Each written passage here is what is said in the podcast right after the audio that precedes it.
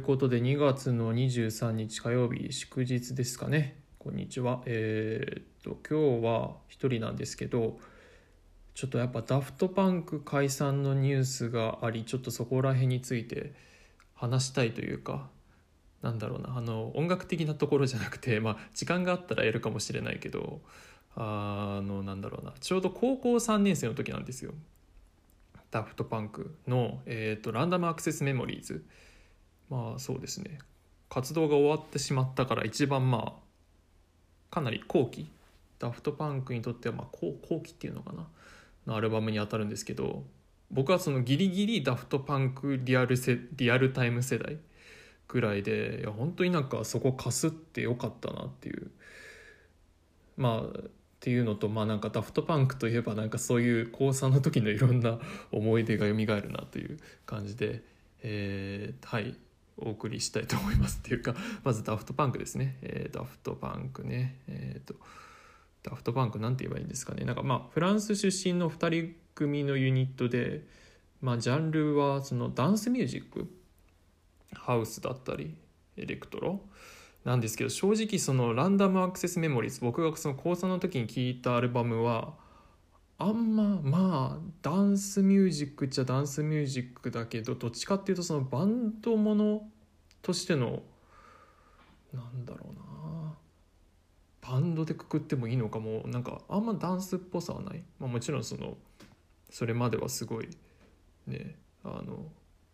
なんかすごいなんていうのそういうの金字塔的な作品が何個もあってみたいな感じだけど僕のイメージはそんなになかったかなはい。の2人組ユニットです。はい。うん、えっ、とまあそうねあんま個人的な意見を入れると長くなるから、まあ、そういうグループであのなんだこれあのマスクねえっ、とマスクをなんかロボットっぽいマスクをつけた2人組がなんかそういう2人でテクノみたいなのをやってねなんか今の時代こういうマスクが流行ればいいなっていう。まあ、いやダメだ。えっ、とやばいやばい脱線しそうになる。で、えー、とこの2人が、えーそうですね。解散というのを今日発表してで正直そのダフトパンクっていうその文字があのツイッターかなんかで上がってった時にいやもしかしてと思って。そしたら解散で正直その解散って全然その良かったっていうかまあ良くはないんだけどやっぱこの前チクコリアが死んじゃったりとかしていやこれ以上死ぬのはきついと思ってたから解散であ全然あのあの ねダフトパンクの2人が健康であれば 別に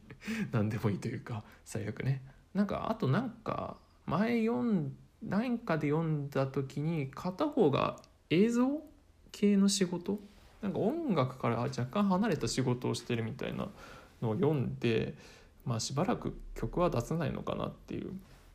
のもあったし、まあ、解散とまではいかないけどまあ活動はそんなしないんだろうなっていう雰囲気があったからそこまであのショックじゃなかったですね。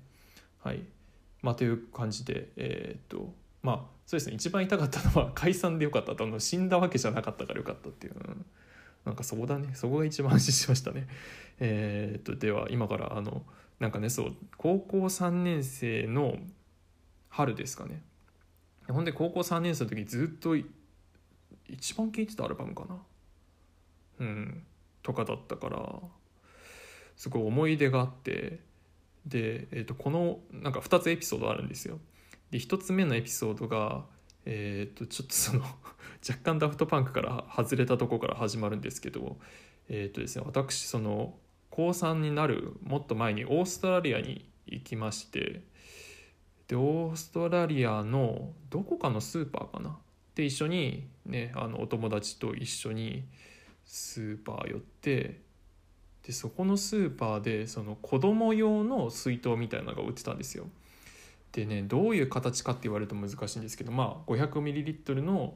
えー、とペットボトルぐらいのサイズ。でねなんだ胴体？なんなんて言えばいいんだろうな。うーん。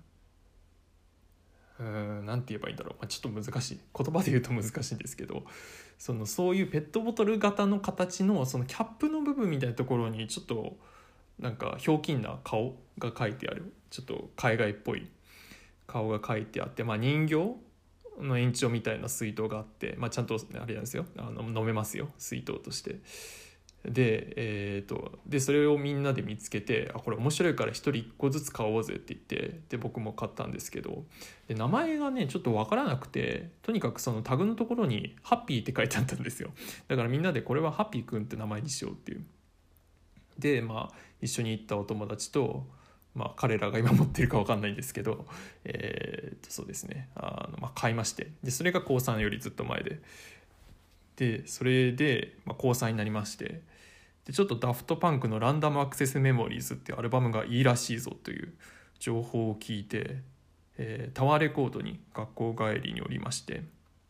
で僕はあの、まあ、視聴してその場で僕毎回頭から聞くんですけどやっぱそのね最初の「Keep Life」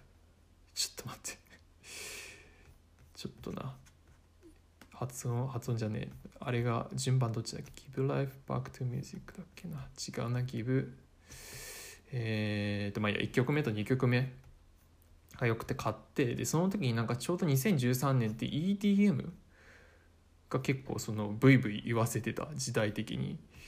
なんかそういうタイミングで、まあ、タワーレコードってそういうなんか特典みたいなのよくつくんですけどでその EDM ステッカーみたいなのもらってでなんかその当時流行ってた EDM のアーティストの、まあ、ステッカーだったりあとなんかデカデカと赤字にあ違う赤い背景に赤バックに白文字で EDM ってデカデカと書かれたシールがあってこんなんもらってもなみたいな。そもそもそんな EDM 聞かないしなって思ってでそれを持ち帰って家に持ち帰ってどうしようかなって。でそのまあ正直アーティストで知ってる人もそんないなかったからこの EDM だけでも記念に貼っとくかと思ってそのオーストラリアで買ったハッピーくんにあの EDM っていうのをバンって貼って。そう。で、まあ、それが僕の一番長く使っていた LINE のアイコンですね。はい。それがそのダフトパンクの CD を買った時についてたステッカー付きのハッピーくんでしたね。あそのハッピーくんの EDM 付きのハッピーくんにまつわるエピソードとしてあさっきのあれですね。1曲目 Give Life Back to Music でしたね。はい。えー、ともう一つエピソードがあってなんかあそれは別に違うかな。あすいませんね。これはあんまりその あれだわ。ハッピーくん関係なかったか。まあ、ちょっとハッピーくんの話で言うとすいません高2でしたね多分、えー、と高2の時に、まあ、文化祭があって文化祭のその何ですかね装飾委員みたいなのやったんですよ。でえー、とまあ装飾ってあれじゃないですか、まあ、飾り付けとか学校中至る所飾り付けするみたいなのあれで。で何ですかね、まあ、高2だからまあ一応最高学年あのその文化祭の委員会委員会？なんだそういうの。委員の中で。最高学年でやっぱそのねあの生きてた部分もあってまあ結構ねあのいろんなことができちゃう。でうちのその高校に何ですかね噴水というか、まあ、水がその出てくるオブジェみたいなのが結構大きいのがありましてえー、となんかそこ寂しいなっていうあの前日かなんかに話になってまだ水が流れる部分だしあんまそのなんだろうなスズランテープでどうとかあんまだなっていうのがあってで結局そのね装飾員の23人ってなんかそのハッピーくんをその水のオブジェのところに流して当日そのなんでしょうねあのあれじゃないですかお風呂とか温泉とか行った時にあの黄色いなんだひよこ？のなんかあれプカプカ浮いてるようなノリでハッピー君を浮かせたっていう エピソードがあるんですけどでもそれあんま それ高2だから EDM ステッカーが付けられる前のハッピー君の話でしたね。はい。まあいいや。っていうのが1つ目ですね。で2つ目が、まあ、こっちの方がはるかにあの苦々しい記憶として残っていてあの何ですかねその CD を買ってでなんかまあ1ヶ月も経たないうちにもう一回タワーレコード行ってでそれがなんかたまたま学校が昼ぐらいに終わる日ででまああじゃあ時間だったらまあちょっとねタワレコ寄るかと思ってタワレコ寄ってで何を買ったか覚えてないんですけどそのやっぱその EDM ブイブイ言わせてた時期だったからなんかタワーレコードの小冊子みたいなのがあってえー、こんなのあんだと思って手に取ったらダフトパンクのなんかのインタビューかなんかレビューかなんかが書いてあってあこれいいじゃんと思って。で帰り電車の中で読もうと思ってねやっぱその時だからやっぱ人と俺は人とは違うんだぜっていう のをまあね、まあ、高3の勉強が忙しい時期にねなんか何やってたんだろうって感じなんですけどまあそれを取ってでまあ駅向かってで駅からまああのまあ電車に乗ってで自宅に帰ろうとしてた時に、えーまあ、座ってまず座ってあのガラガラなんでね平日の昼なんで座ってよしダフトパンクのレビュー読もうと思って小冊子を読み始めたぐらいで僕のそのガラガラのその電車のその向かい側にあの同級生カップルがあの全然お友達なんですけど座ってでなんかうわーと思ってまずその段階でダフトパンク1人で楽しんでるところに2人来たなと思ってで、まあ、軽く目を合わせておおみたいな感じで。で電車が発車するかぐらいのタイミングでそのあれですよもうほんと1列に僕1人しか座ってないみたいなで向かい側も1列にその2人しか座ってないみたいなでその僕の1列にその電車が発車する直前ぐらいで外国のまあ4 4 5 0ぐらいの白人のおじさんがちょっと僕のその隣の隣ぐらいのとこにポンって座ってで電車が動き出してで僕はまあそのまま読んでたんですけどなんかその隣の隣からそのおじさんが外国人のおじさんがちょっとチラチラこっちの差し見てくんなと思って。でまあなんかあとうん多分飲んでた向こうは昼間から。でそのなんかみなんかなんだろうな身なりがちょっと汚いとかそういうのはないんですけど、うん、なんか飲んでたなっていう。でまあちょっと無視してそのまま冊子読んでたらおじさんが来て「おダフトパンクじゃん」みたいな感じで、まあ、全部英語なんですけど。あこのおじさんもダフトパンクしてんだと思って。やっぱそのねなんか例えばなんかのその勉強してる時になんか話しかけられたらだけどやっぱそのね自分の中でも Daft Punk 相当来てた時期だからあ Daft Punk 知ってる人いると思って。あそうそう Daft Punk Daft Punk みたいな感じで。で その後おじさんと話なんかいろいろね話して「おじさん飲んでんの?」みたいな、まあ、全部英語だったんだけどそうでなんかその様子を前のその同級生カップルに見られながらまあ、僕とその外国のおじさんでまあ別のカップリングができてしまうというか なんかそういうねあののがありましてでなんかの表紙でおじさんに「おじさんなんか他どういうの聞くの?」みたいな感じで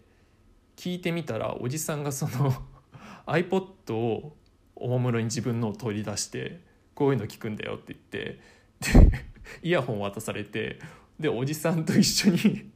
片耳イヤホンでその外国のちょっと飲んでるおじさんと一緒に 音楽聴いてでよくわかんない音楽かけられてたんだけどなんか「あいいねこのサウンドいいね」みたいな適当なことを言ってそうそう。でそれででもちょっとあのなんだろうな乗り換えがあってあちょっとここへ乗り換えなきゃいけないから今日はありがとうみたいな言っておじさんを後にしてそしたらその前に座ってたお友達の同級生カップルも 一緒に多分その2人はそのまま多分乗るんだけどまあ乗り換えてきて「え今は何だったの?」みたいな「いや知らないおじさん」みたいな。そう。でまあちょっと3人で一緒に帰ってそうですね。で僕が先に降りてっていう感じで。なんかねそのなんだろうな。うん。その誰もいない平日の昼下がりにねせっかくそのゆっくり小冊子読めると思ったのに結局は同級生カップルの前でなんか偽物のピエロみたいなあの役をやっぱ僕は演じるポジションなのかなと深くそう確信した思い出でしたね。はい、まあっていう ダフトパンク周りの、えー、と話でしたね。はい、ダフトパンクっていうとやっぱそこら辺の特に2013年とかねそう思いますね。はい。えー、っとじゃあ今からは、えー、っと音楽的な話を、まあ、5分ぐらいでしたいなという感じで、えー、とそうですね。もともと僕がそのあのまあその時はロキノン系ですね、まあ、日本のロックとかしか聞かないかったし、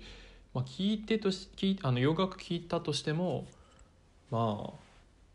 ロックとかブリッドポップとかそこら辺しか聞かなかったからやっぱこのアルバムでもう相当音楽的にも視野が広がった感じがありますね。まあ、とにかくそのなんだろうな、まあ、人によって違うかもしれないですけど僕はこの「ランダムアクセスメモリーズ」はギターアルバムだと思うんですよ。あの実際ねあのギターいいなと思ってアルバム買ったし、うん、ギターもナイル・ロジャースが参加。あのそう。でナイル・ロジャースからの、まあ、シックだったりまあねとかにもつながってきますし3曲目「ジョルジオ・バイ・モロダー」でジョルジオ・モロダーもここで知ってドナ・サマーにつながっていったりあとまあジョルジオ・モロダーがその2014年かなんかにアルバムソロで出しててそこでシーア？シーアもまあちょろっと名前を知り始めた感じですしね。うん。あとそのグラミーでのあのパフォーマンスにスティービー・ワンダーが出てきたりとか。そう。やっぱこの「ランダムアクセスメモリーズ」っていうタイトル通りにそのまあ新しいゴリゴリのなんかなんだろうな最新機器を使ったダンスミュージックを作るっていうよりもどっちかっていうとまあそういういろんな年代？をこうなんか重ねていくという。なんかまあ難しいですね。そういうやつだったか。ら僕だからそれは多分この本人からたちからすればあとまあこの年代の人たちからすればあのまあなんだろうな。ちょっと懐かしいというか。あいいの？そうそう。昔こういういい曲いいなんかのあったよねみたいな感じだと思うんですけど僕からすれば特に高3だったからえ昔こういうこんな感じのアーティストいたのとかだから僕とにしては逆ラン 逆ランダムアクセスメモリーズなんか変だな。なんかそうもう一気に本当に開けましたね。あとはまあそうダフトパンク聞いてからもやっぱそのねクラブミュージックまあ日本であの言われてるビッグビート Chemical Brothers だったり Fatboy Slim とかもやっぱここうん Daft Punk からですしあと関係ないですけど 僕が大学であの第二外国語何かやんなきゃいけなかった時にフランス語を選んだのは Daft Punk もちょっとあるかなっていう、うん、そうね。なぜかフランス語の授業で異様に discothèque discothèque discothèque 合 ってんのか発音。なんかそうそれが出てきてあそう内心あっ Daft Punk？daft アホかみたいな。それで Daft Punk っていうのはアホだけど。そう。とかもあったりね。ですしね。そうだからその楽器やってる人には聞いてほしいですね本当に。あのどの楽器でドラムであってもベースであってもギターであっても。多分楽器やってる人だったらどの曲かは必ず引っかかるのがありますし。あとこのアルバムもやっぱ今聴いてもちょっとよくわからないというかジャンル分けが難しいですよね。うん、あとやっぱこのアルバムで「ゲットラッキーがやっぱそのリードシングルですかね。あ先行販売ですわ。先行しあのリードシングルで。出てやっぱそのねダフトパンクのそのあのねまあ代表曲っていうかもうなんだろうな。なんかまあもちろん好きな曲なんですけど僕としてはこのこの曲って8曲目なんですよ。でまあ全10何曲ですか？ね13曲とか。ボーナストトラックで14曲ですけど。13曲中の8曲目でまあ結構後半差し掛かったぐらいで。で僕毎回頭から聴いてたんでだから1曲目から7曲目のもうえぐいもうものすごい厚みのある曲たちを聴いて後の「ゲットラッキーだからあこの曲もいいじゃんみたいな感じって思ってたらなんか世界的に 世界的にっていうかもう世の中的にはこの曲最高オブ最高じゃないけど。なんかそう。なんか逆にねこのなんだろうなゲットラッキー流しとけば安牌みたいな。そういう雰囲気がちょっと嫌で。いやそれだったらまず最初のね「Give Life Back to Music」でしょとか、ねまあ、思ったりして。若干離れてた時期もありますねこのアルバムから。うん。まあいいそういい曲なんだけどちょっとねやっぱそのねあのなんだろうな ダフトパンクで「あゲットラッキーよね」っていう人にはちょっとあの引いた目で引いた目というか「ん？こいつは本当に知ってるのか」っていう うん、感じですね。個人的に個人的な話ですよ個人的な話。そうまあ One More Time まあねえ One More Time はなんかそのなんだろうな One More Time 好きって言われるのは全然いいんですけど Get Lucky 好きですって言うとちょっとそのなんだろうあざとさというかそこら辺を感じてしまう。はい。感じでね。えー、っとそうですね。今 One More Time で思い出しましたけど。Daft Punk のセカンドあちょっと怪しいですね。セカンドかなこれ。えー、まあ、アルバムがありまして「Discovery」っていう。それのねもう何でしょうね。あの日本まあ、よくビートルズとかそこら辺の古いやつとかだとよくその曲名が日本の邦題がついてる？みたいな。で映画の邦題ダサい問題と一緒でもうねこの Daft Punk のセカンドの邦題がまあダサい。でなんだろうな。例えば4曲目「Harder」あ英語で言っておけか「Harder, Better, Faster, Stronger」っていう曲があってそれの日本語が「仕事は終わらない」なんですよ。嘘だろうっていう。あと9曲目「Something About Us」「Something About Us」もうえっ、とこれ日本語だと「愛の絆」で えと最後14曲目「Too Long」って曲は「自由をこの手に」っていうあの地獄みたいな放題がついててなんかここら辺放題がダサくてあんまなんだろうな。ちょっと嫌だった記憶ありますね。高校生とか、うん、時に。まあいいや。えっとまあそういうあのなんなんだろうな。で僕はそのすいません延長長くなってね。こん、まあ、この多分ダフトパンクって言ったらこのまあランダムアクセスメモリーズ前だったらこの「ディスカバリー」ってアルバムが一番有名だと思うんですけど僕なぜかそのあれなんですよね。ヒューマンをまた名前が怪しおヒューマンアフターオールちょっと待ってくださいね。今衝撃で「ヒューマンアフターオール」っていうアルバムから入ったんですよ。でヒューマンアフターオールっていうのを僕今気づいたんですけど放題原点回帰っていう。あの なんで原点回帰ってダサいなこの放題。まあそういうまあそういうのアルバムから入ったんでうん僕多分そのランダムアクセスメモリーズよりこ前にこっち入ったかな、うん、ヒューマンアフターオールから入ったかな。なんかもうわけわかんないアルバムで今今っていうかまあランダムアクセスメモリーズを今日聞く前のその前に聞いたんですけど、まあ、今聞いてもわけわかんないアルバムだなっていう。そうだからそのあんまダフトパンクを手放しにダフトパンク最高っていうの気もあんま起きないっていうかそんななんかめちゃくちゃ王道なことをしていたわけまあうん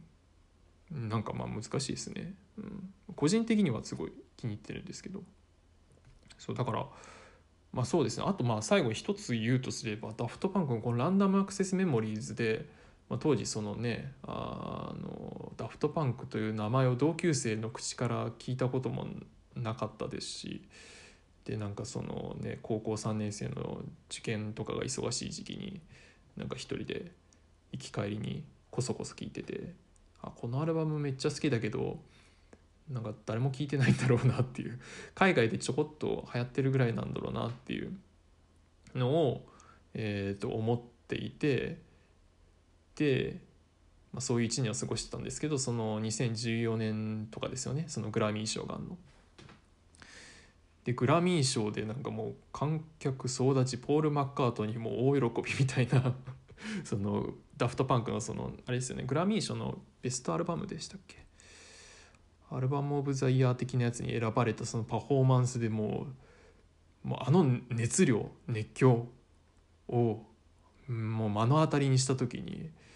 なんかえっ？て自分があの一人悲しく聴いてたアルバムの曲がこんなに遠い世界では日本から遠い海外ではこんなになんか歓迎されててあとみんなが口に出して踊ってなんか歌って踊ってるみたいなその衝撃。うん、っていうのは多分そこら辺多分このまあそうねグラミー賞のそのパフォーマンスまずグラミー賞というものに触れたのもダフトパンクでしたしが最初でしたしそうね。なんかうん。それ以来ずっとそんな感じですね。あの日本で聴いてこのアルバムあの洋楽ね洋楽聴いてこの洋楽いいけどまあ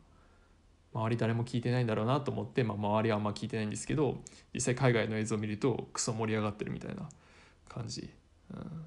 多分まあ一生そんな感じですかね。はい。そう。を確信した。そういうなんかそういうギャップを覚えたのもダフトパンクが初めてでしたね。はい。という感じで今最後って言ったからこれくらいにしておきますね。はい。え、ー、とだまあダフトパンクをねちょっと興味を持った人がいるのであればうん。まあねあんまり Random Access Memories よりも Discovery ってアルバム聴いた方がいいですよ、 Discovery ってアルバムを聴いて引っかかったらっていう感じで、まあ、もしバンドとかが好きだったら Random Access Memories。まあでも Random Access Memories もうん普通に8分とか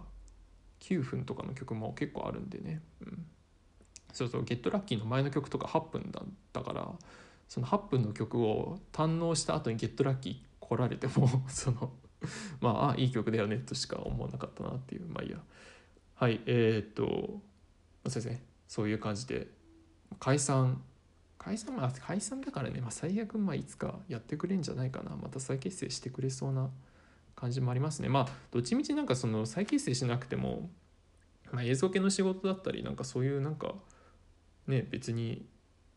自分の仕事っていうかやりたいことがあるんだったらそっちやればいいと思いますし、まあ、逆にそのここまで世界をねなんか熱狂させておいてまた別のキャリアを歩むっていうのもなんかそれはそれでねなんかキレのあるというかいいですよね。っていうのを感じてまああれですね。もう最初から言ってますけど僕はもう解散じゃなくてよかったです。ダフトバンク解散あ解散じゃないや。死ん死んだわけじゃないから僕はもう何でもいいです。という感じで、えー、ダフトパンク特集でした、えー、次回の、えー、ポッドキャストの収録はいつになるかはまあ収録収録1週間後か2週間後かちょっと徳田君のあれもちょっとね徳田君のそのあの体型が今どうなってるかっていうのをねちょっとまあそこら辺もちょっといろいろあるので近々できればと思います。それでは2月23日火曜日の、えー、これ何でしたっけそばアップでした。それではまた。